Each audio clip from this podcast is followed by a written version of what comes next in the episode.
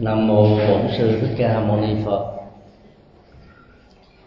Kính thưa toàn thể quý thiền hữu tri thức. Năm 1994, chúng tôi sang Ấn Độ du học. Lúc đó được đưa vào một ký túc xá của Hồi giáo. Ký túc xá này nằm ở trong khuôn viên của một đền thờ Hồi giáo hàng ngày sinh hoạt tu học được diễn ra theo sáu thể thì dĩ nhiên đặt trên nền tảng của cầu nguyện. Nhìn hình thù và cách thức ăn mặc của chúng tôi, các vị giáo sĩ, hồi giáo và các tín đồ, cũng như các sinh viên hồi giáo rất ngạc nhiên. Họ không biết chúng tôi xuất thân từ đâu và theo tôn giáo nào. Chúng tôi trả lời rằng chúng tôi là những người phật giáo và là tu sĩ xuất thân từ truyền thống bắc tông của việt nam. Họ rất ngạc nhiên vì à, lần đầu tiên tại ngôi trường và tại ký túc xá trong một đền thờ hồi giáo có một tu sĩ phật giáo cư trú. Ngạc nhiên hơn là vì à, phật giáo ấn độ giữ truyền thống về phương diện pháp phục. Do đó cái thức ăn mặc của Phật giáo Bắc Tông Việt Nam và Phật giáo truyền thống tại Ấn Độ khác nhau xa, làm cho họ cảm thấy nửa tin, nửa nghi. Không biết rằng chúng tôi có nói thiệt hay không. Đất nước ấn độ là nơi có số lượng người ăn chay lớn nhất thế giới, vài trăm triệu người. Những người theo hồi giáo và theo thiên chúa giáo ăn mặn nhưng có một điều cũng rất đáng buồn. Phật giáo nam tông cũng ăn mặn. Trong thời gian chúng tôi ở tại cái túc xá này, chúng tôi giữ truyền thống ăn chay của việt nam, thì họ lại càng ngạc nhiên hơn nữa. Xác định chính danh mình là một người phật giáo theo truyền thống bắc tông, lấy lòng từ bi làm nền tảng và ăn chay trường những người theo hồi giáo cảm thấy có một gì đó khác biệt với truyền thống phật giáo nam tông, vốn phát triển tại đất nước ấn độ từ ngàn xưa. Sự xác định đó đã làm cho tính cách truyền thông giữa những người khác tôn giáo với nhau có một giá trị nhất định nào đó. Tiếp xúc với một người việt nam thì giá trị truyền thông trong trường hợp này là sự tương phản văn hóa giữa việt nam và ấn độ. Nếu người việt nam đó mang sắc thái của một tu sĩ phật giáo ăn chay trường, thì sự truyền thông ở đây đặt trên nền tảng của nền văn hóa giao tế của đạo phật và của hội giáo. Trong một cách thế ờ, rất hòa nhã, hòa hợp mặc dầu quan niệm ý thức hệ tôn giáo của hai bên hoàn toàn khác nhau. Bài kinh hôm nay chúng ta sẽ học liên hệ đến à, nghệ thuật chánh danh và nghệ thuật chánh hạnh đối với một vị tu sĩ Phật giáo. Nó là cốt lõi của phẩm kinh thứ 40 mang tựa đề là tiểu kinh sớm ngựa, thuộc kinh trung bộ bài kinh này là một phần mở rộng và nói thêm những góc độ rất cần thiết. Thông qua đó giới thiệu bản chất và giá trị đời sống của một vị xuất gia theo truyền thống văn hóa tâm linh. Vốn rất mới mẻ so với truyền thống tâm linh của ấn độ giáo trong thời đại của đức phật. Để bản kinh này xác quyết một điều rất rõ rằng chánh danh và chánh hạnh của một vị xuất gia theo truyền thống Phật giáo là nhằm để xác định giá trị hạnh phúc trong tu tập cho bản thân và trong bộ sinh đối với tha nhân. Chánh danh và chánh hạnh này không thể được đồng hóa đơn thuần với các chủ nghĩa hình thức vốn gắn liền với truyền thống tu tập của những vị xuất gia. Lại càng không có liên hệ gì đến những phương pháp thực tập khổ hạnh ép sát gắn liền với truyền thống sa môn trong thời đại của đức phật. Cách đây ba tháng, ai có dịp đi tham quan đại lễ phật đản liên hợp quốc được tổ chức tại bangkok. Sẽ chứng kiến một đại hội phật giáo gồm nhiều truyền thống khác nhau, vốn gắn liền và chịu ảnh hưởng tiếp biến văn hóa bản địa với văn hóa phật giáo. Sự khác biệt này không chỉ đơn thuần phản ánh thông qua phương pháp luận tu tập cách thức hành đạo truyền thừa phổ biến, mà còn liên hệ đến pháp phục. Và cách thức giao tế ứng xử của những vị xuất gia thuộc các truyền thống đại thừa, mật tông và phật giáo nam tông. Cơ hội có mặt trong những đại hội phật giáo như vậy sẽ giúp cho người con phật từ nhiều truyền thống khác nhau gạt bỏ qua hết tất cả những điểm dị biệt không cần thiết để tìm kiếm những giải pháp thực dụng và hữu hiệu cho những vấn nạn mang tính cách toàn cầu và cho những thách đố trong một bối cảnh mà Phật giáo đang tồn tại và phát triển trong chủ nghĩa toàn cầu hóa. Trên nền tảng của sự lây lan phát triển của nền kinh tế Phật giáo của phương Tây sự tương tác giữa các nền văn hóa trong chủ nghĩa toàn cầu hóa đã làm đảo lộn các giá trị mà người tiêu thụ ở đây là những người tiếp xúc và chắc chiêu những giá trị văn hóa cần phải quan tâm. Toàn cầu hóa đối với những người phương tây như là một cơ hội để họ có thể tiếp xúc và giao lưu với những nền văn hóa tâm linh vốn rất là xa lạ, nhưng lại có một chất liệu cần thiết làm nền tảng để đẩy cái đời sống vật thực của họ lên ở một mức độ mà giá trị tâm linh sẽ trở thành dưỡng chất làm cho con đường của hưởng thụ đó trở nên không rơi vào tình trạng sa đọa. Trong khi đó, toàn cầu hóa đối với các nước châu á, nơi có những truyền thống tâm linh rất sâu sắc. Lại tiếp nhận những khuynh hướng của nền kinh tế thị trường mà bản chất của đó là sự tiêu thụ vật dụng đặt lên một cán cân, phương tây có thêm những giá trị kim cương tâm linh, có thêm những giá trị tinh thần, có thêm được những yếu tính của đời sống đạo đức. Vốn họ không thể tìm thấy trong các nền tôn giáo nhất thần và đa thần của họ từ ngày xưa trong khi đó toàn cầu hóa đối với người châu á đó lại là một sự nhặt sản,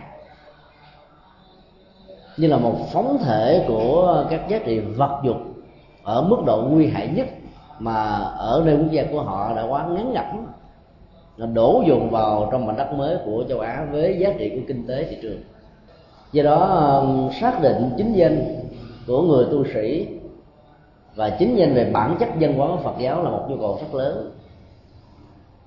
Nếu chúng ta mạnh dạng tiếp xúc đạo Phật với góc độ như là một sản phẩm tâm linh, trong một cơ chế thị trường tôn giáo, thì những sản phẩm nào cần thiết cho người tại gia, những sản phẩm nào cần thiết cho những người chưa phải là phật tử, những sản phẩm nào cần thiết cho những người phật tử từng thành và cho những người xuất gia? Chúng ta cần phải đặt nó trong bối cảnh của những giá trị về phương diện ứng dụng hành trì hàng ngày.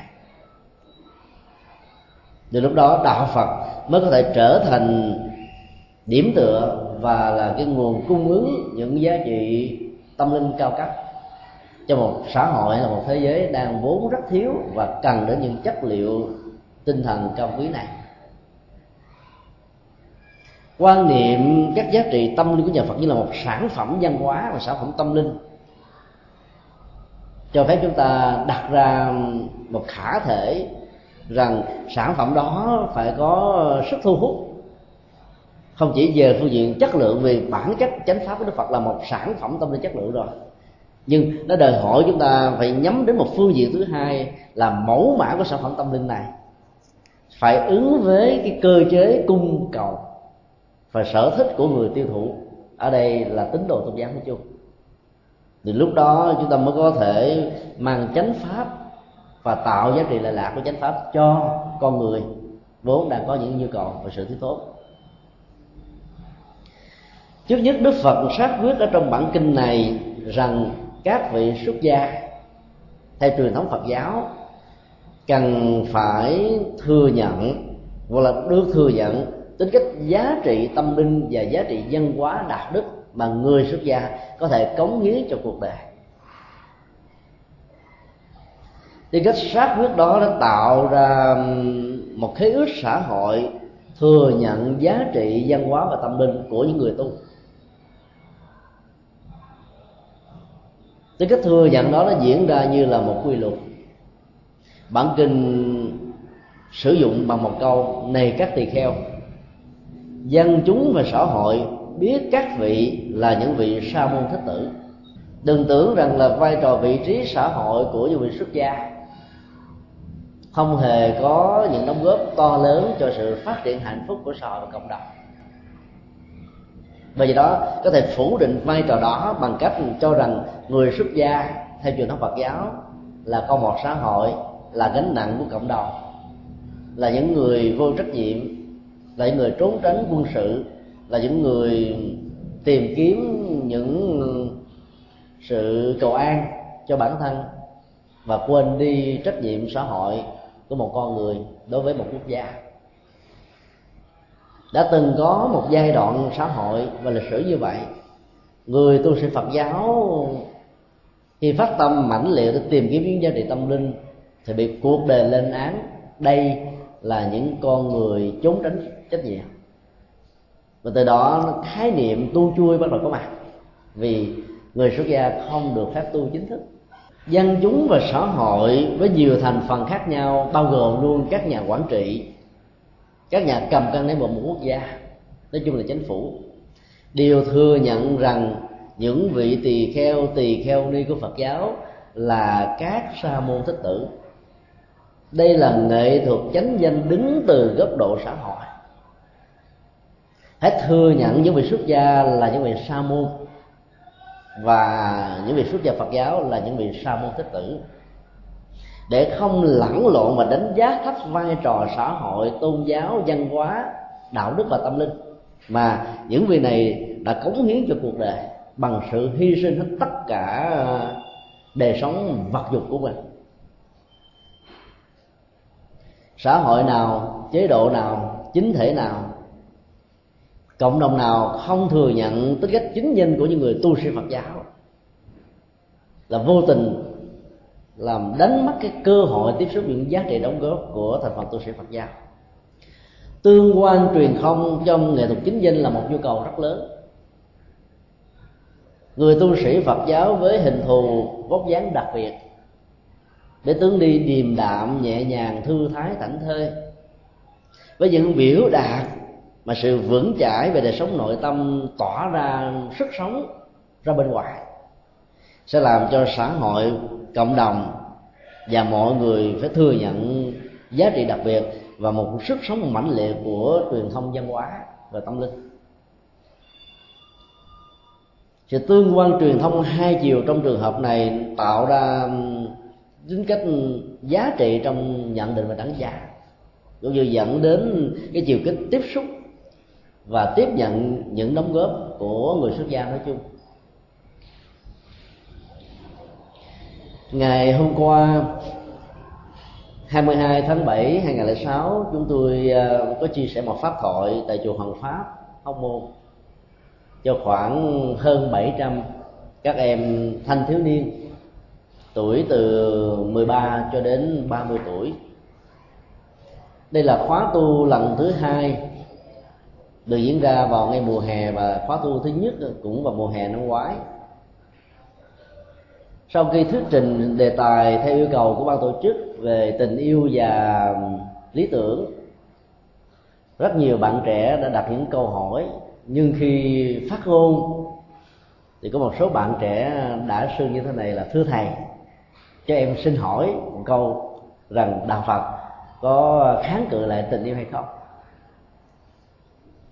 Nội dung câu hỏi đó đã được chúng tôi chia sẻ trên hai tiếng đồng hồ trong buổi pháp thoại hôm qua. Điểm mà chúng tôi muốn nêu ra đây để chia sẻ cùng quý vị đó là cái cách thức xưng hô giữa một người tại gia và một vị xuất gia. Mặc dầu trên cơ thể của người đặt câu hỏi đó đang mặc một chiếc áo tràng. Và theo một cách thế nhất định nào đó, chúng ta có thể biết đây là một phật tử có lẽ là vị phật tử này à, không có nhiều cơ hội để đi chùa như là các phật tử thuần thành khác. Người phật tử đó khoảng chừng 15 16 tuổi thôi. Và cách thức xưng hô làm cho chúng ta có một cảm giác nó đang rơi vào một cái giai đoạn lịch sử và Phật giáo gặp rất nhiều sự khó khăn cách đây mấy mươi năm về trước với chính quyền và những nhà lãnh đạo gọi các tu sĩ bằng anh hoặc là bằng chị. Còn nếu họ là những người nhỏ tuổi hơn tu sĩ, thì họ tự xưng rằng họ là em. Mặc dầu tuổi của họ có thể là bằng con hoặc là bằng cháu mà thôi. Mọi người phật tử tham dự một khóa tu, tuổi thì đáng bằng con cháu của quý thầy mà xưng bằng em nó cũng phản ánh một cái giai đoạn lịch sử về à, sự tiếp xúc và không nhìn thấy được giá trị chánh danh của một vị xuất gia. Ngôn ngữ việt nam là một ngôn ngữ biểu cảm phức tạp. Đối với những người lớn, tuổi như cha và mẹ, chú, bác, cô gì thì người đối tác phải tự xưng mình bằng con hoặc là bằng cháu còn đối với những người lớn như là anh và chị thì mình xưng mình là bằng em còn đối với thầy cô giáo á, trong mối quan hệ thân mật thì người học sinh học trò và sinh viên xưng mình của bằng em mặc dầu tuổi tác có thể học trò sinh viên đó, đó bằng tuổi của cháu nội cháu ngoại của một nhà giáo là thôi trong cái thế này, chúng ta thấy cái sự xưng hô nó được diễn ra theo một cách quá thân mật để dẫn đến sự xóa đi cái khoảng cách về tuổi tác giữa người giảng dạy và người tiếp thu giá trị giáo dục trong tình huống này. Cho nên chúng tôi đề nghị là cái mối quan hệ xưng hô giữa học trò và nhà giáo đó phải đặt trên mối quan hệ của tuổi tác. Nếu người học trò đó tuổi đáng bằng em của thầy hoặc cô giáo thì xưng mình bằng em. Còn nếu tuổi bằng cháu hoặc con thì xưng mình bằng con hoặc xưng mình bằng cháu. Và tương tự mối quan hệ về xưng hô giữa những người tại gia với những người xuất gia cũng vậy.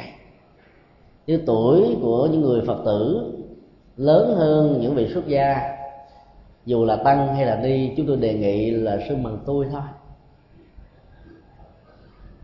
có nhiều vị phật tử tuổi đáng bằng cha mẹ hoặc là ông bà của một vị xuất gia. Nhưng vì lòng khiêm tốn mà tôn kính tam bảo quá mức.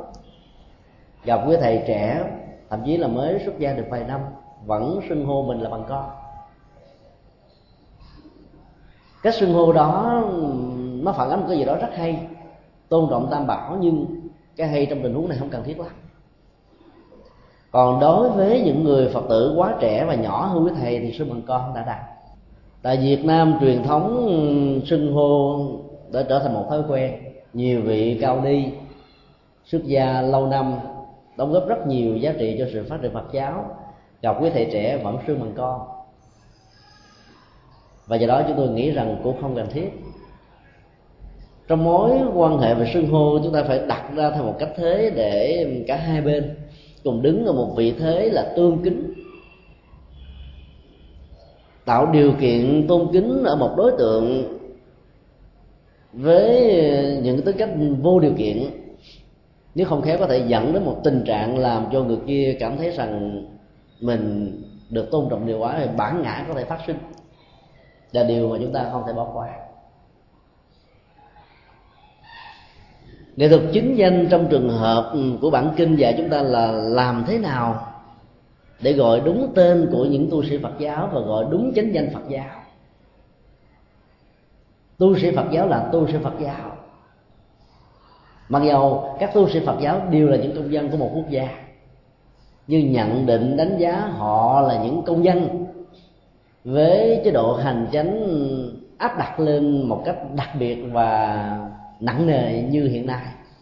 Đó là điều mà các nhà lãnh đạo cần phải suy nghĩ lại và tháo gỡ để đặt cái vai trò chánh danh về phật giáo cho thật chính xác. Một bài thơ của thiền sư nhất hạnh với tựa đề hãy gọi đúng tên tôi là một trong những nghệ thuật thiết lập cách thức chánh danh đối với một sự vật, đối với một con người, đối với một tôn giáo, đối với một ý thức hệ hay là đối với bất kỳ một sự vật hiện tượng nào. Có thể nói ờ, như lai thế tôn là người tạo ra học thuyết chính danh đầu tiên trong lịch sử tư tưởng. Và người thứ hai là khổng tử. Trước đây người ta chỉ biết rằng khổng tử là cha đẻ của học thuyết chính danh, nhưng bản kinh này cho thấy như lai thế tôn là người sử dụng khái niệm này việc sử dụng khái niệm chính danh và xác định hãy gọi đúng tên tu sĩ phật giáo là để ừ, cho mọi người và trong xã hội nhìn thấy được rằng là mỗi một con người đóng một vai trò chức danh khác nhau. Không thể bắt hết tất cả mọi thành phần trong xã hội cùng là một chức nghiệp. Mặc dầu lao động liên quan nhưng lao động ở đây nó gồm có ờ, ba loại lao động tay chân, lao động trí óc và lao động tâm linh. Tu sĩ phật giáo là loại hình lao động tâm linh. Nếu đưa nó cán cân về tính giá trị thì loại hình lao động tâm linh lại là quan trọng nhất. Mặc dù nhìn từ cấu trúc bên ngoài, thì cái vẻ nhẹ nhàng, nhàn hạ, nhưng bên trong nó là một quá trình của sự nỗ lực không ngừng, chuyển hóa đời sống nội tâm hàng giờ, hàng giây, hàng phút cho nên loại hình hoạt động hay là loại hình lao động tâm linh đó, cần phải được gọi đúng chức danh của nó. Để mới thừa nhận được giá trị mà nó có thể đóng góp cho cuộc đời. Từ đó chúng ta có thể nói khi đề cập đến tu sĩ phật giáo chúng ta chỉ nên gọi đó là một vị xuất gia. Đừng gán thêm một tính từ một tăng ngữ đứng ngoài sau hay là trước danh từ tu sĩ phật giáo. Ở hải ngoại có một giai đoạn và ngày nay vẫn còn ảnh hưởng. Bất kỳ những vị xuất gia có vai trò quan trọng về văn hóa, đạo đức hay hành trì ở việt nam sang, đều gán và tặng cho những chiếc nón cối mà vốn bản chất của tu sĩ phật giáo dưới danh nghĩa chánh danh mà đức phật nói trong bản kinh này vượt lên trên hết tất cả những ý hệ xã hội và ý hệ chính trị. Người ta đã dùng những khái niệm rất sai lầm như là tu sĩ quốc doanh. Tặng những chiếc nón cối cho tu sĩ phật giáo là không hiểu được thuật chánh danh trong bản kinh. Hoặc là dựa trên nền tảng đó để tự xưng rằng mình là tu sĩ chánh thống, tu sĩ đúng với truyền thống nhà phật thì cũng là một cách thức khác mang yếu tố cực đoan, không phản ánh được nghệ thuật chánh danh đối với tu sĩ phật giáo. Đặt những danh sưng với những ý hệ chính trị, với những cái nước cối hay nón sắt lên danh sưng của một tu sĩ Phật giáo là làm cho Phật giáo bị nát ra thành từng mảnh. Những cuộc biểu tình chống đối các tu sĩ Phật giáo trong nước ra hoàng pháp ở hải ngoại đã từng diễn ra trong nhiều năm qua. Đó là một nỗi buồn đau của Phật giáo Việt Nam. Trong khi đó, tu sĩ chỉ là một hành giả về tâm linh. Một bối cảnh xã hội, điều kiện khác nhau có thể dẫn đến những khuynh hướng hành trì khác nhau. Nhưng trọng tâm của tu sĩ Phật giáo là sự hành trì còn phương pháp và cách thức thể hiện có thể đa dạng và khác biệt, không sao cả. Cho nên phải nhìn tu sĩ Phật giáo dưới góc độ chánh danh để chúng ta không có những phân biệt đối xử vốn có thể làm cho đạo Phật mất đi tính cách hòa hợp. Và một tổng thể Phật giáo bị chia chích thành từng mảnh nhỏ và do đó đóng góp của đạo Phật sẽ mất đi. Người bị thiệt thòi chính là cộng đồng Phật tử những người Phật tử yêu đạo và tôn kính Tam Bảo đâu hề có những phân biệt này. Họ chỉ tìm kiếm những giá trị tâm linh mà vốn thông qua sự chánh danh tu sĩ Phật giáo, đạo Phật có thể đóng góp và cống hiến cho họ. Cho nên phải bỏ qua hết tất cả những điểm dị biệt trước và sau năm 75 trong và ngoài nước Việt Nam, thì lúc đó đó, những người phật tử khắp năm châu bốn bể có thể ngồi chung với nhau, đàm đạo cùng nhau, chia sẻ với nhau để tìm kiếm những giá trị pháp hỷ và thùy diệt, như là những dưỡng rất tâm linh và tinh thần cho bản thân mình và cho người khác. Nỗ lực để tìm kiếm đến một cơ hội để thiết lập tính cách chánh danh của tu sĩ Phật giáo và của đạo Phật nói chung. Đòi hỏi đến rất nhiều sự vượt qua cam go và thử thách. Những con người làm vai trò đó giống như là những người tháo miền. Và bản chất của những quả miền này nó gắn liền với nỗi đau của quá khứ. Nỗi đau của một giai đoạn lịch sử. Nỗi đau của những điểm khác biệt. Và một sự sơ ý nho nhỏ thôi, có thể làm cho cái chút miền đó nổ tung ra và người tháo miền lẫn những người đang đứng xung quanh cái khu vực có bề đó đều có thể trở thành một nạn nhân. Cho nên, xác lập tính cách chính danh là một trong những nghệ thuật để tạo ra tính cách đoàn thể, tăng đoàn Phật giáo, giúp cho đạo Phật ngày càng phát triển nhiều hơn.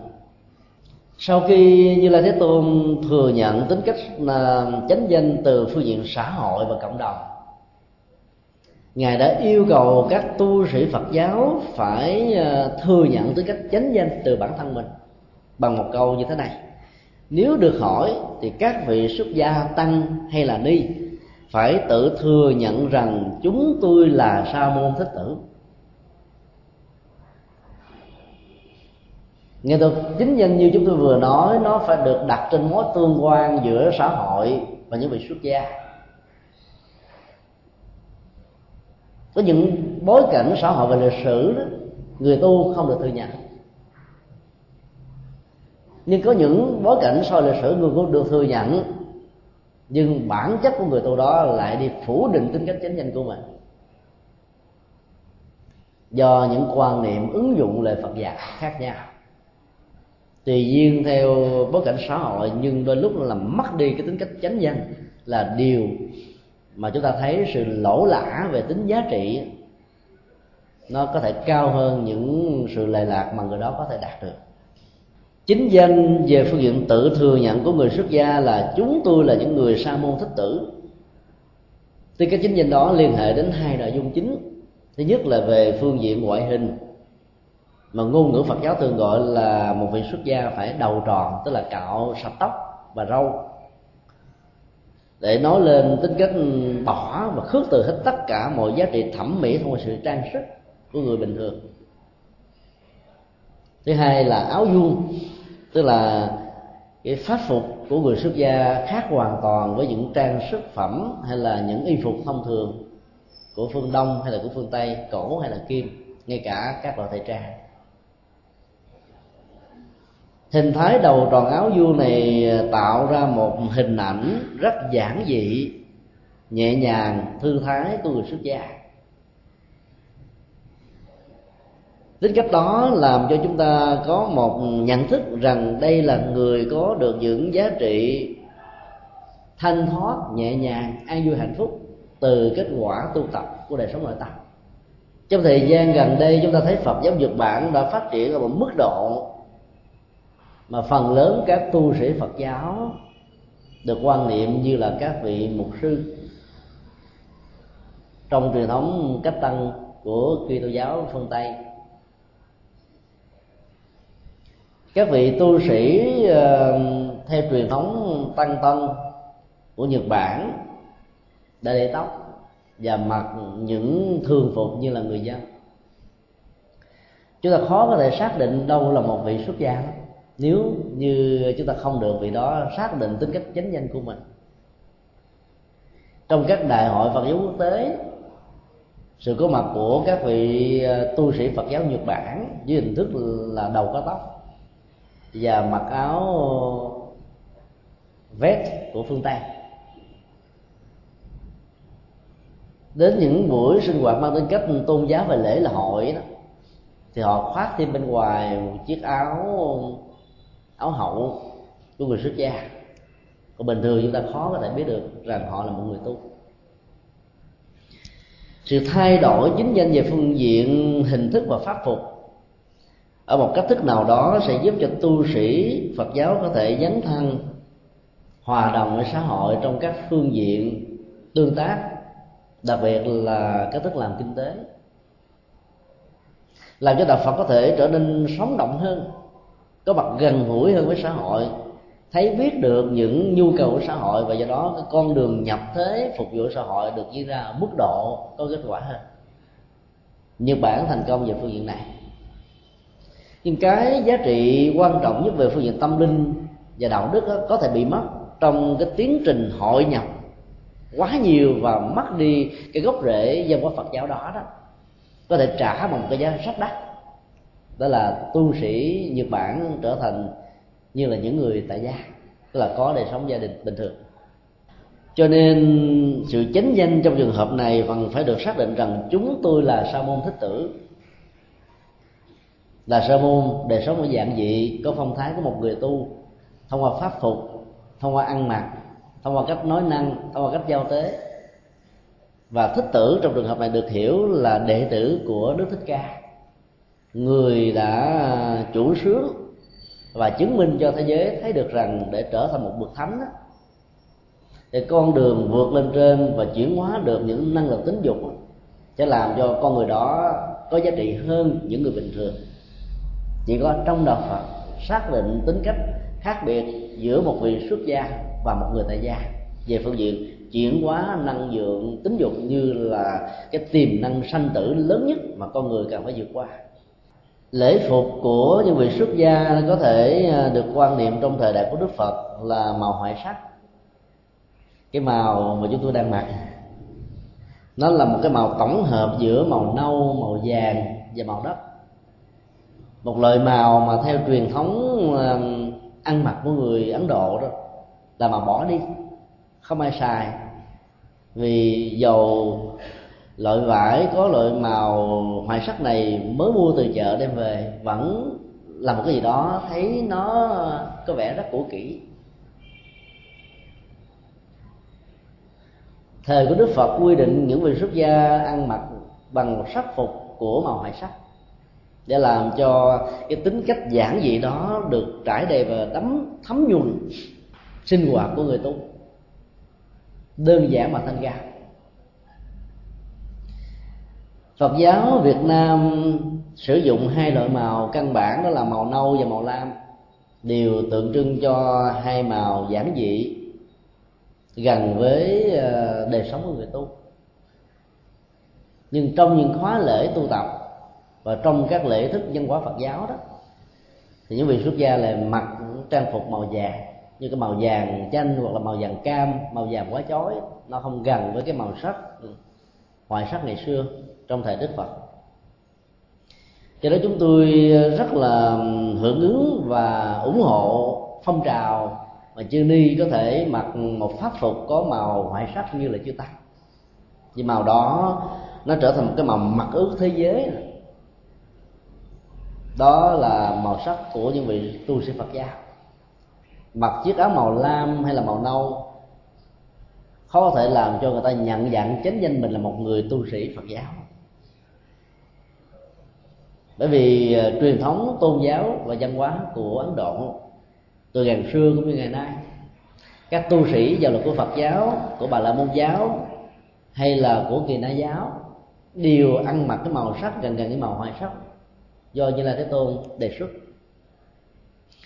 Xác lập tính cách chánh danh về phương diện ăn mặc và pháp phục trong trường hợp này sẽ làm cho tu sĩ có một phong thái khác hơn là những người bình thường với tính cách tại gia của người đó. Tại sao chúng ta cần phải duy trì tính cách chánh danh qua pháp phục và hình thức tu sĩ? Bởi vì cái đó chính là một người bạn và chính là một cái năng lực bảo hộ để giúp cho mình cần phải xác định và đi vào trong quỹ đạo thông qua cách thức ứng xử là một người tu. Còn khi ăn mặc với một thường phục của một người tại gia đó tâm con người có thể bị thay đổi, theo môi trường điều kiện hoàn cảnh. Giữ hình thái của một người xuất gia, đi đứng nằm ngồi, cử chỉ sinh hoạt, giao tế, phải nhẹ nhàng thanh thoát thảnh thơi ăn mặc pháp phục của một vị xuất gia mà vừa đi vừa chạy, vừa nói vừa la vừa hét, rõ ràng không thích hợp lắm các bạn. Cho nên mặc dầu hình thức không tạo ra người tu hay là chiếc áo không tạo nên người tu. Nhưng bỏ chiếc áo thì người tu có thể bị ảnh hưởng và có thể mất đi những yếu tính cần thiết thông qua nghệ thuật chính danh mà đức phật đã đề nghị. Chúng ta nhớ trong lịch sử thiền tông của trung hoa, khi ngài huệ năng được truyền thừa y bác trở thành tổ thứ sáu của dòng thiền tại trung quốc, sau 11 năm lưu lạc, ẩn dật để tránh nạn trước khi ra hoàng pháp, ngài phải trở về với cái chính danh của một tu sĩ phật giáo cạo đầu và mặc pháp phục của một vị xuất gia. Theo đó mới hoàng pháp, giảng kinh, truyền bá để giúp cho cuộc đời được chuyển hóa. Cho nên các hình thái ăn mặc khác với những quy định pháp phục và nó tạo ra chánh danh của một người tu sĩ do đức phật quy định nó có thể là một sự ờ, dị hợm hoặc là lập dị mặc dù bản chất của những cái dị hợm này, lập dị đó, nó có thể, nó có những lý do riêng. Nhưng đứng từ góc độ chính danh trong bản kinh nêu ra, chúng ta thấy không nên chút nào. Sau khi xác định tính cách chánh danh tu sĩ về phương diện danh sưng, hình thái, đức phật dạy chúng ta về à, nội dung chánh danh thông qua sự hành trì. Đây là bản chất tạo ra sự khác biệt giữa một vị xuất gia với một người tại gia đức như lai thế tôn đã xác quyết như thế này. Khi được xưng danh và tự nhận rằng mình là một sa môn thích tử, thì những vị tỳ kheo và tỳ kheo đây phải tu tập những pháp môn xứng đáng với hạnh sa môn. Đức phật đã đưa ra mối quan hệ danh và thực, tương thích với nhau. Cái chính danh đó như thế nào thì nội dung phản ảnh chính danh đó phải tương thích như thế nào treo đầu heo bán thịt chó là điều cấm kỵ. Hình thù là một đường và nội dung là một ngã là điều không nên. Bản chất hình thái của một người xuất gia đơn giản tạo ra một cái giá trị thanh cao với một mối quan hệ mà nếu để và quan sát, chúng ta thấy nó tạo ra những giá trị khác biệt với một người thường câu tuyên bố của như lai thế tôn đã xác quyết rằng là những vị xuất gia cần phải có cái tâm của một người xuất gia. Đây là cốt lõi của con đường tu tập. Có hình thái của một người tu, có pháp phục của một vị tu, nhưng không có cái tâm của một người tu đó, sẽ làm cho quần chúng mất đi niềm tin đối với tam bảo lớn lao. nên cái tâm là cái quan trọng.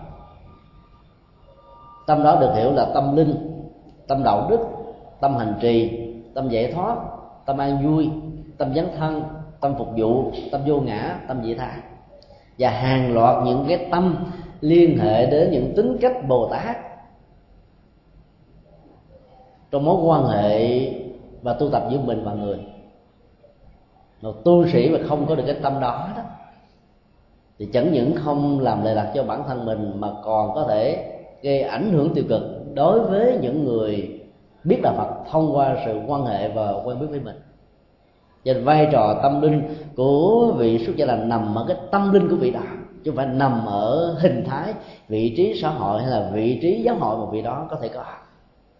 Các phật tử thì thường có một thói quen là tìm kiếm đến đạo phật thông qua vai trò chức sắc giáo hội của một vị xuất gia. Nhiều hơn là đến với đạo phật thông qua cái tâm xuất gia của một vị xuất gia chân chánh. Dựa vào vai trò vị trí xã hội của một người để xác định tính cách giá trị của người đó là chuyện đặt trên nền tảng của hình thức. Có những tình huống là sự tương thích giữa vai trò vị trí xã hội và giáo hội và cái tâm trong sự hành trì ngang bằng với nhau. Nhưng có những trường hợp nó tạo ra một sự hụt hẳn cho nên người phật tử thông qua hướng dẫn của đức phật trong bản kinh này tìm kiếm những giá trị tâm linh dựa trên cái tâm thực tế của người tu.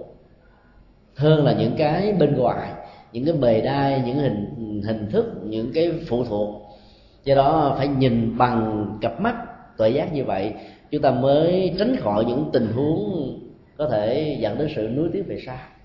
Sau đó như lai thế tôn đã giải thích tại sao giữa danh và thực của một người tu thông qua sự chánh danh và chánh hạnh nó cần phải song hành, không thể tách rời với nhau ngài đưa ra một ờ, vấn đề rất đơn giản mà ai cũng có thể kiểm chứng được. Ta không nói rằng sa môn hạnh chỉ tùy thuộc vào việc mang chiếc y tu sĩ phật giáo.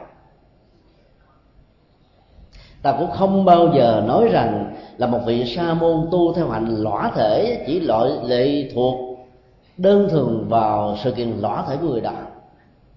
Tương tự, ngài nêu ra thêm chính hạnh sa môn của trường phái kỳ na giáo và của những trường phái cùng thời với đức phật lúc bấy giờ. Chẳng hạn như là một vị sa môn không chỉ đơn thuần được nhìn nhận là một vị sa môn chỉ vì người đó sống theo hạnh tho bụi và đắc ở trên cơ thể của mình, hoặc là sống theo truyền thống tắm rửa ở dưới sông hằng và mong rằng mình sẽ được tẩy tịnh về phương diện đạo đức hay là người gắn liền với cái hạnh rất đơn sơ mỗi ngày chỉ ngủ ở dưới một gốc cây.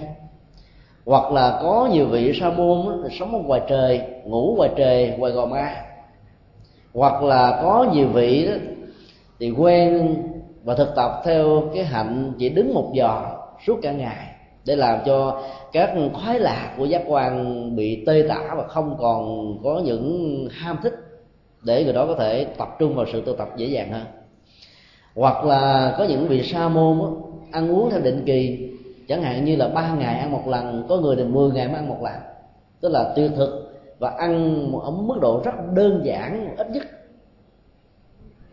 Hoặc là có những người là sống theo phong cách là dựa vào tiềm năng và thần bí của chú thuật hoặc là có những người sống theo dạng bệnh tóc lại, để tóc nó nó nuôi với nhau, không hề chải không hề tắm, không hề gọi và sự khổ hạnh ép sát đó đó đã đặt ra trong một cái cách thế họ nghĩ rằng nó chính là những phương tiện cần thiết nhất để giúp cho họ đạt được giá trị an vui dễ thôi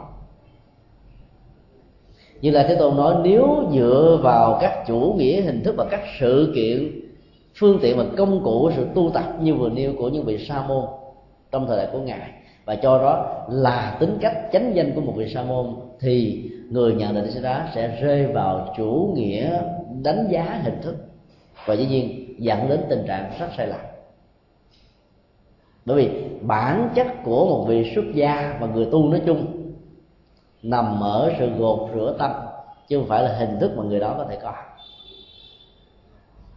Ở đây ngài nêu ra một tình huống của phật giáo và chính tình huống của ờ, các trường phái sa môn ngoài đạo phật. Nếu chúng ta làm một sự so sánh nhỏ đó thì, thì tình huống của phật giáo đó là qua hình thức quấn chiếc y sanhati được gọi là tăng già lê và được tạm gọi là đại y. Mà hình thái nguyên thủy nhất của nó chúng ta thấy ở trên các điện phật ở các ngôi chùa nam tâm và bắc tâm đức phật quấn một chiếc y nó gọi là thượng y hay là đại y. Còn cái trung y đó giống như là một cái ờ, cái áo áo lá đó mặc ở trên cơ thể, trên thân. Còn cái hạ y giống như cái khố, tương đương như một cái quần. Và vì tu sĩ thời đại của đức phật ờ, khoác ở trên người ba chiếc y, cái khố, chiếc áo lá và cái đại y để tạo ra một vóc dáng đơn giản mà thanh cao vừa có thể giúp cho cơ thể chống lại sự lạnh về phương diện khí hậu và thời tiết và các loại côn trùng vân vân. Mà vẫn có thể tạo ra một phong thái nhẹ nhàng thoát tục. Như là thế tôi nói đánh giá một tu sĩ Phật giáo qua chứ cái như vậy là sai lầm. Và tương tự đánh giá một sa môn của kỳ đại giáo hay là sa môn trong thời đại của ngài qua những phương pháp mà họ thực tập đó, để xác quyết rằng họ là một người tu có giá trị tâm linh, lại càng xa lầm hơn nữa. Bản chất của giá trị tâm linh nó liên hệ đến chánh danh trước nhất của một người tu, và sau đó nó liên hệ đến cái chánh hạnh mà người đó vận dụng hành trì hàng ngày. Chính phương pháp của sa môn thời đức phật như vừa nêu đó, nó không thuộc về chánh hạnh, mà thuộc về khổ hạnh ép sát các phương pháp sai lầm này đã được nâng lên thành giá trị chân lý và con đường dẫn đến kết quả tu tập hành trì. Cho nên đã làm cho rất nhiều thế hệ tu tập của ờ, người ấn độ ngày xưa không có kết quả như mong đợi. Sau khi phân tích về ờ, sự khác nhau và khoảng cách giữa chánh danh và chánh hạnh trong sự tu tập, như là thế tôn đã đưa ra một ví dụ rất là ấn tượng. Nếu lòng tham dục và những cấu quế của tâm của một hành giả có thể được chuyển hóa và vượt qua thông qua việc mang chiếc y của một người tu sĩ Phật giáo hay là thông qua chính phương pháp như được vừa nêu. Thì có lẽ là thân quyến, đặc biệt là cha mẹ của vị tu sĩ đó, đã có thể làm cho con cái của mình được thanh tịnh từ lúc mới có mặt ở trên cuộc đời bằng cách là cho đứa con đó mặc chiếc y của tu sĩ Phật giáo. Nếu chính danh được đồng nghĩa với chánh hạnh, thì rõ ràng con đường tu tập đó là một sự dư thừa. Hay nói một cách khác là cho giá trị của một tu sĩ Phật giáo thông qua cách thức pháp phục. Mà dù pháp phục là một nhu cầu hỗ trợ rất lớn để người tu duy trì đời sống tu tập của mình. Đức Phật nói là những người khác á, có thể tạo ra tính cách áp buộc hay là hỗ trợ để giúp cho người đó có được một chiếc y chiếc áo ở trên cơ thể. Thì điều đó không có nghĩa rằng đây là một người tu hoàn toàn đúng theo những giá trị và phương pháp luận mà Đức Phật đã nêu ra. Trong gần uh, mấy năm vừa qua chúng ta biết là hình ảnh của tu sĩ Phật giáo đã bị uh, uh, các thành phần cái bang làm lố len họ dễ dàng tu sĩ Phật giáo bằng cách là mua những chiếc pháp y ở những nơi phát hành pháp phục Phật giáo. Đến vào buổi sáng, những khu vệ sinh công cộng ở chợ búa, rồi thay cái bộ pháp phục. Rồi trở thành một người tu giả dạng, làm cho rất nhiều người mất niềm niềm tin đối với tam bảo vì cách thức đi đứng nằm ngồi của họ đó thể hiện ra tính cách của lòng tham rất nhiều do đó, những người xuất gia không nhận tiền và không hề có yêu cầu nài nỉ, van sinh ép buộc hay tạo một cách thức thương hại để cho người ta phát tâm. Mà sự phát tâm chỉ là một cách thức gieo duyên với nhau trong sự tu tập và đối tác mà thôi. Cho nên dựa vào chiếc y cho rằng đó là một tu sĩ là sai lầm. Vì lúc đó chúng ta sẽ phải đối diện với một tình trạng là các tu sĩ giả dạng thì sao? Như là những vị cái bang đã ăn mặc pháp phục của một vị xuất gia. Sau khi đó, đức như lai thế tôn lại ờ, phân tích thêm về sự sai lầm trong việc đồng thức hóa và đánh đồng giữa chánh danh và chánh hạnh của một vị xuất gia phật giáo. Ngài nói như thế này, ta nhìn thấy có rất nhiều tình huống những người xuất gia theo truyền thống của ta và các truyền thống tâm linh khác, với những cách thức ăn mặc và trang phục của một người tu, nhưng tâm của họ vẫn chứa đầy nhiều hoặc là ít các tâm lý tiêu cực như là lòng tham, lòng sân, lòng si. Và đôi lúc có nhiều người do vì sự tu tập quá kém và thiếu phương pháp đã thể hiện tính cách của mình còn thua những người phật tử thuần thành như là thế tôn đã phát huy chúng ta rất rõ, như là một lời cảnh báo rằng là không phải ai đi đến nhà chùa trở thành vị xuất gia cũng đều phát xuất từ một trái tim tu tập hay là một lý tưởng hành trì. Mà nó có thể như là một sự trốn trại, những nỗi khổ niềm đau trong xã hội, ẩn dương nương phật với một lý do kinh tế, lý do tình cảm và lý do nào đó, vân vân trong môi trường tâm linh cao quý nhất vẫn có thể có những hạt sạn như lê thế tôn đã lưu ý chúng ta.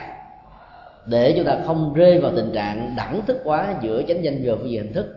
Với chánh hạnh mà bản chất nó có thể tạo ra giá trị khác biệt giữa một người xuất gia và người tại gia.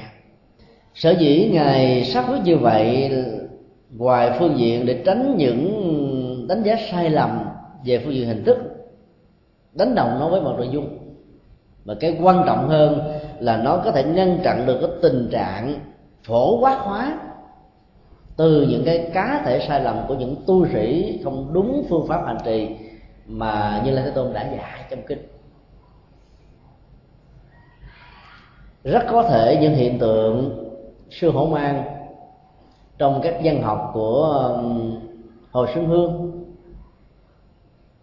là những hiện tượng có thiệt. Nhưng nó phải được đánh giá và nhận định như là những hiện tượng cá lẻ. Do những phân tử tu tập thì sai phương pháp hoặc là lợi dụng danh nghĩa Phật giáo.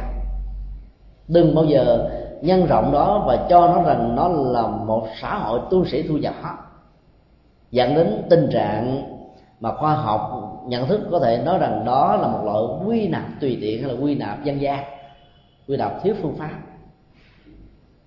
Các hiện tượng sai lầm cá lệ đó đó nó thuộc về tư cách trách nhiệm của những người trong cuộc.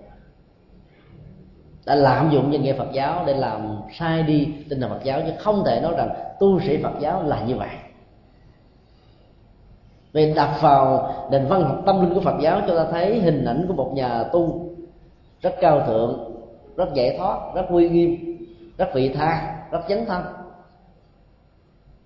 Chỉ cần thực tập một phần mười của những nội dung và giá trị đó thôi phong cách của nhà sư Phật giáo rất đáng kính rồi. Phú hồ có thể làm được là 20% cho đến là 80% cho nên phổ quát quá từ một cái cá thể như là những hiện tượng đơn lẻ, sai lầm của những vị xuất gia nào đó, cho rằng nó như là một tổng tư Phật giáo là điều có thể dẫn đến tình trạng phỉ bán và làm mất ảnh hưởng xã hội của đạo Phật cho quần chúng. Ngày hôm qua có một phật tử gọi điện thoại cho chúng tôi than về một sự kiện là gia đình của họ đến một ngôi chùa rất lớn. Sau khi xem những cái băng video về những khóa tu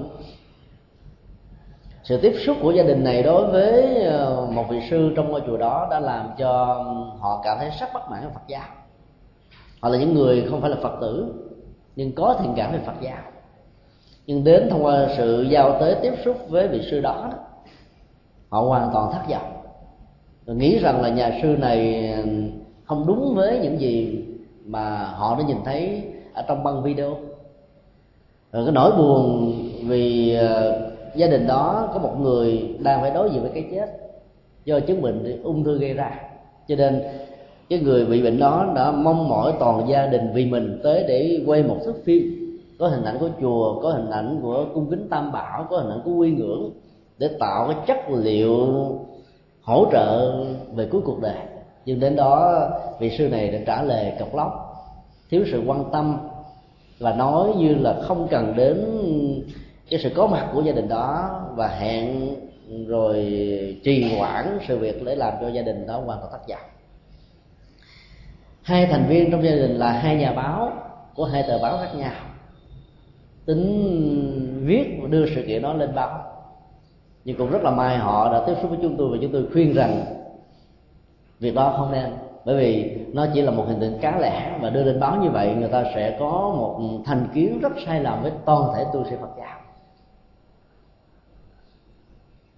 Nếu chúng ta là người có tấm lòng tam bảo, chúng ta có thể viết một lá thơ góp ý.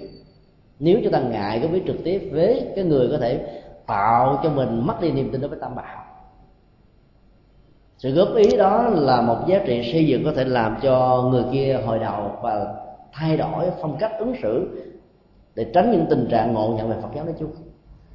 Còn việc đưa lên báo chí như vậy sẽ dẫn đến những cái tình trạng phổ quát quá từ một cái cá thể và do đó tự chánh danh của Phật giáo cũng mất chánh danh của tu sĩ cũng không còn.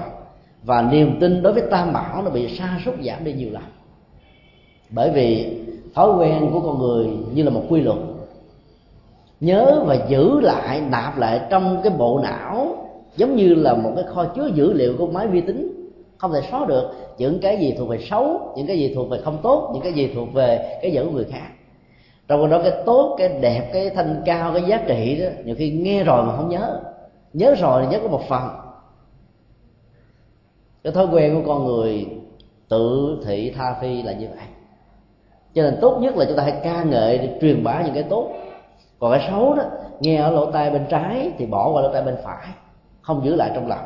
Không cố chấp. Vì giữ lại như vậy, nỗi khổ niềm đau sẽ gia tăng. Gia đình đó nói trong điện thoại mà khóc sướt mướt, vì nghĩ rằng là gia đình bị xúc phạm, nhà sư đã không quan tâm, để dẫn đến những cái hiểu sai lầm rằng là chùa này chỉ lo cho những người giàu chứ không có quan tâm cho những người nghèo. Vân vân chứ tôi khuyên rằng là nếu như mình cứ nhớ những cái ờ, kỷ niệm, những hình ảnh xấu và tiêu cực đó, thì tâm của mình sẽ không được an. Công bố những thông tin như vậy hoàn toàn không có giá trị gì cho Phật pháp và cũng không có giá trị gì cho tha nhân. Thì nó chính là một sự không chỉ đơn thuần là đổ vỡ mà phá vỡ, phá hoại. Cho nên tốt nhất là ẩn ác dương thiện, chuyện xấu đó, nghe rồi quên luôn và nếu có nghe có biết đó, thì biết nó như là một dữ liệu để tham khảo để mình không rơi vào tình trạng trong tương lai. Còn chuyện tốt đó là cần phải phát huy cần phải truyền bá. Thì giá trị lệ lạc nó mới phổ cập đến mọi người mới quần chúng được. Do đó như là thế tôn đã xác định rất rõ là không thể đẳng thức quá chánh hạnh thông qua hình thức chánh danh của một vị xuất gia. Vì cái đó có thể dẫn đến những tình trạng sai lầm nghiêm trọng khác sau khi giúp cho tất cả những người đệ tử của ngài hiểu được sự khác biệt giữa chánh danh và chánh hạnh, như lễ thế tôn bắt đầu xoay cái hướng tập trung của người hành trì vào trong việc thực hành chánh hạnh sa môn. Chánh hạnh này liên hệ đến một tiến trình hành trì mà bản chất của sự chuyển hóa được xem như là cái trục xoay, như là cán cân để đánh giá giá trị đúng và sai. Ngài nói như thế này. Trước nhất tất cả các hành giả tu sĩ phật giáo cần phải nhận diện và nỗ lực chuyển hóa 12 tâm lý xấu ác hay là tiêu cực. Nói chung, chánh hành đó là cốt lõi làm cho người xuất gia khác với người tại gia. Mang hình thức pháp phục đầu tròn áo vuông mà không chịu có 12 tâm lý này thì không phải là người xuất gia đúng nghĩa. 12 tâm lý tiêu cực đó được chia làm ba nhóm, tham, sân và si. Như là ba gốc rễ tâm lý xấu có thể làm cho con người giảm đi giá trị đạo đức và tâm linh. Trong nhóm tham thì gồm có 6 phần. Bắt đầu bằng ái dục, kế đến là tham dục, sang lẫn, tạc đố, mang trá và xảo trá ái dục là sự tìm kiếm và hưởng thụ à, các giá trị khoái lạc giác quan trên nhu cầu thỏa mãn tính dục. Nó là điều tiên quyết mà các vị xuất gia theo truyền thống Phật giáo cần phải vượt qua.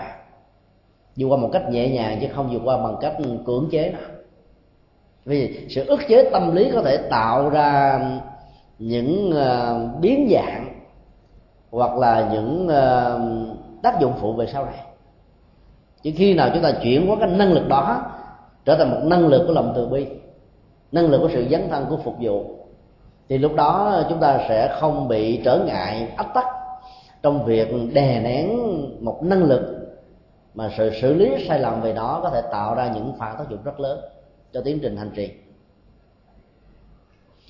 Đối với người tại gia thì như lễ thế tôn không yêu cầu cần phải chuyển hóa năng lực tính dục mà chỉ yêu cầu là đặt cái năng lượng tính dục đó vào trong một quỹ đạo, một giờ một chồng thôi. Đường luật pháp bảo hệ thông qua một khế ước xã hội của hôn nhân. Với sự tự do tìm hiểu và đến với nhau giữa hai trái tim.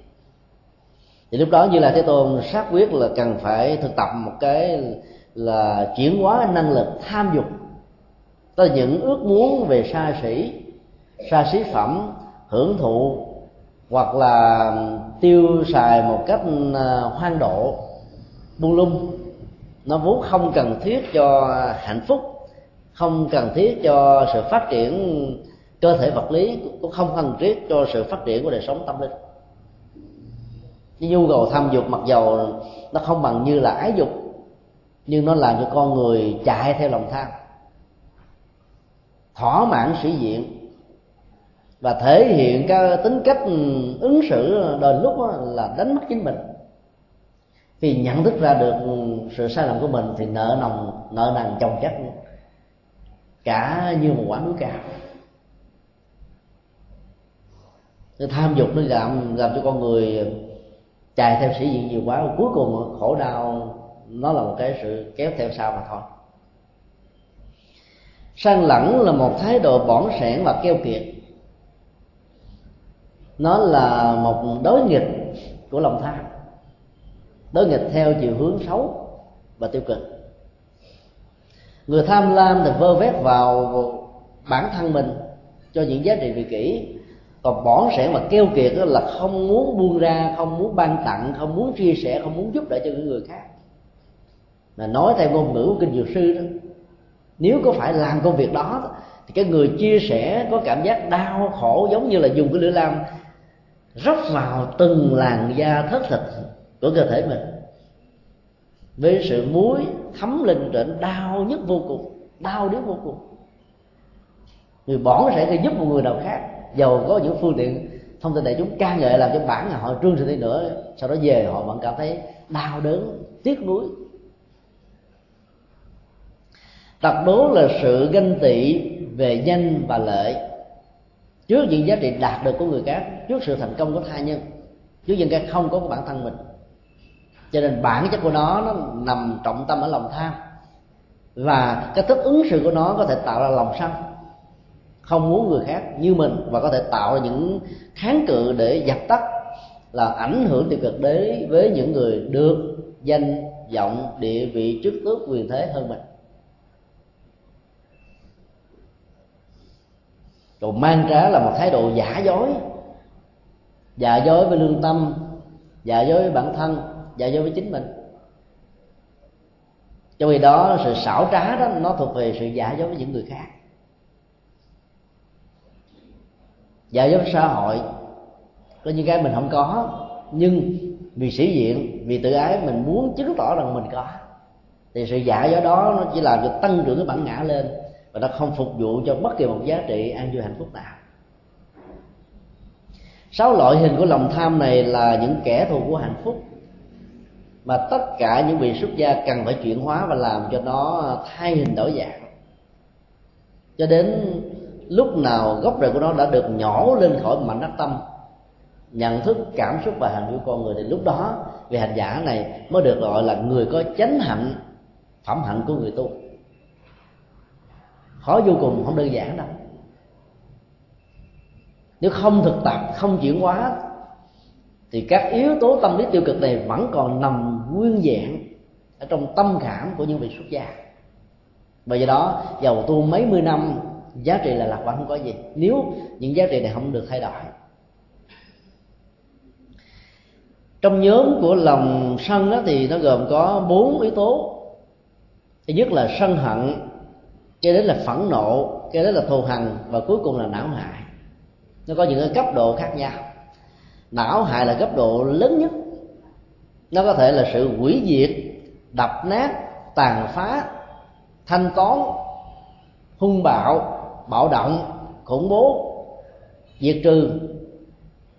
Nói chung là những nỗ lực thông qua hành vi, lời nói, việc làm làm cho người khác bị tiêu diệt, bị hủy hoại mất thanh danh, giảm giá trị. Trong khi đó, ở mức độ đơn giản hơn, nó có thể trở thành một cái nỗi thù hằn lớn bên trong. Mà bản chất của các sự thù hằn này nó phát xuất từ một cái gút trong các mối quan hệ trên nền tảng của xung đột ý hệ, xung đột chính trị, xung đột kinh tế, xung đột quyền lệ xung đột hưởng thụ, vân vân sự tu hành đó nó làm cho người ta không đội trời chung, gặp nhau như là những người xa lạ. Ở mức độ đơn giản hơn nó là sự phẫn nộ, tức là nóng bùng bùng nổi dậy như là lửa, như là gió lốc, như là sóng to, như là bão táp. Nó cuốn trôi, nhưng mà sau đó người đó có thể rơi vào trạng thái hối hận, nhưng cũng đã quá muộn màng. Còn lòng sân đó thì có thể nó được hiểu dưới nhiều cấp độ khác nhau khi tế nhị khi cụ thể khi ít khi nhiều khi đối với mình khi đối với người. Nói chung là bốn năng lực này làm cho tính cách của người tu không còn là người tu nữa.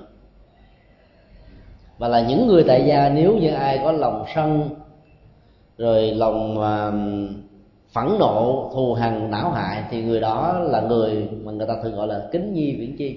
Đừng nên gần đừng nên tiếp xúc. Bởi vì cái tác hại trong sự giao tế này sẽ làm cho mình mỏi mệt lắm. Không vui, không hạnh phúc.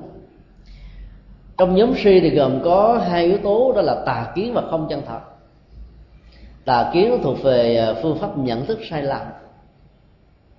Các nhận thức không dựa trên nền tảng của nhân quả, không dựa trên nền tảng của vô thường, không dựa lên nền tảng của vô ngã, không dựa lên nền tảng của tứ diệu đế không dựa trên nền tảng của tìm giải pháp để khắc phục những bế tắc và khủng hoảng của xã hội, thì đều được quan niệm là những nhận thức sai lầm, tà kiến do đó nó có thể bao gồm các chủ nghĩa nhất thần luận, cho rằng có một nguyên nhân đầu tiên để tạo ra vũ trụ này.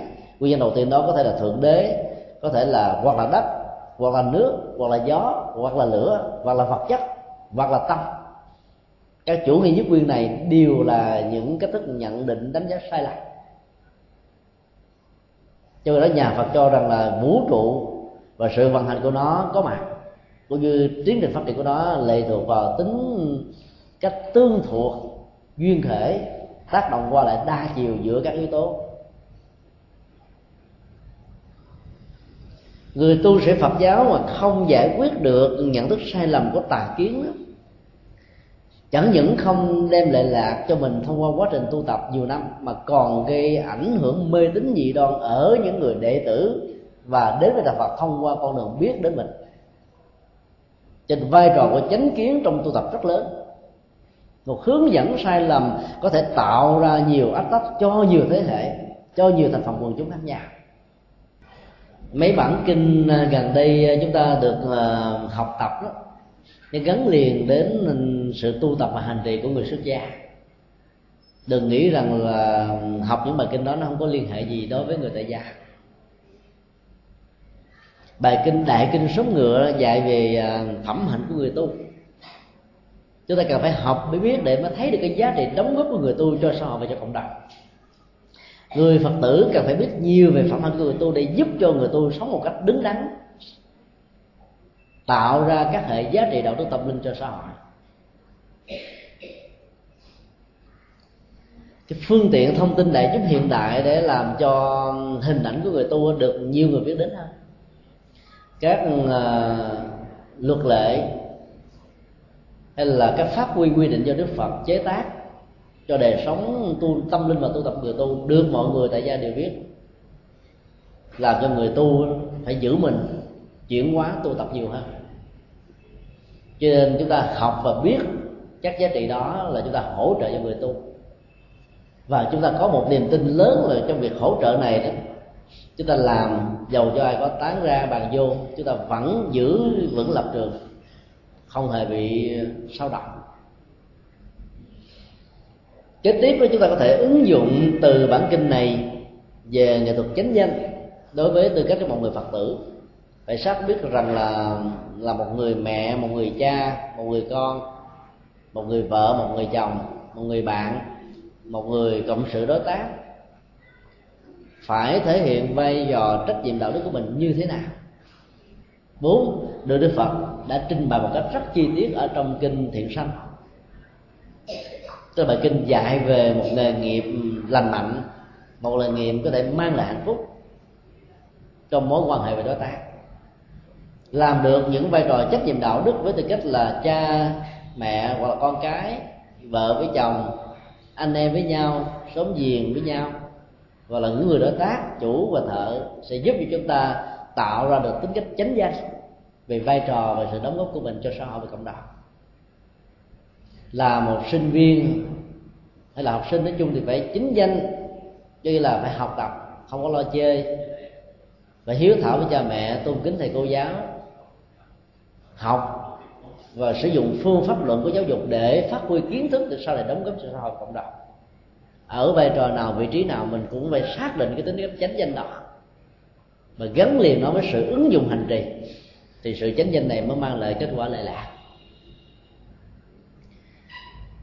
cho nên bản kinh này một mặt dạy cho người xuất gia nhưng mặt khác á, cũng có thể là một trong những giá trị tham khảo rất lớn cho người tại gia có được sự chánh danh trong cuộc sống.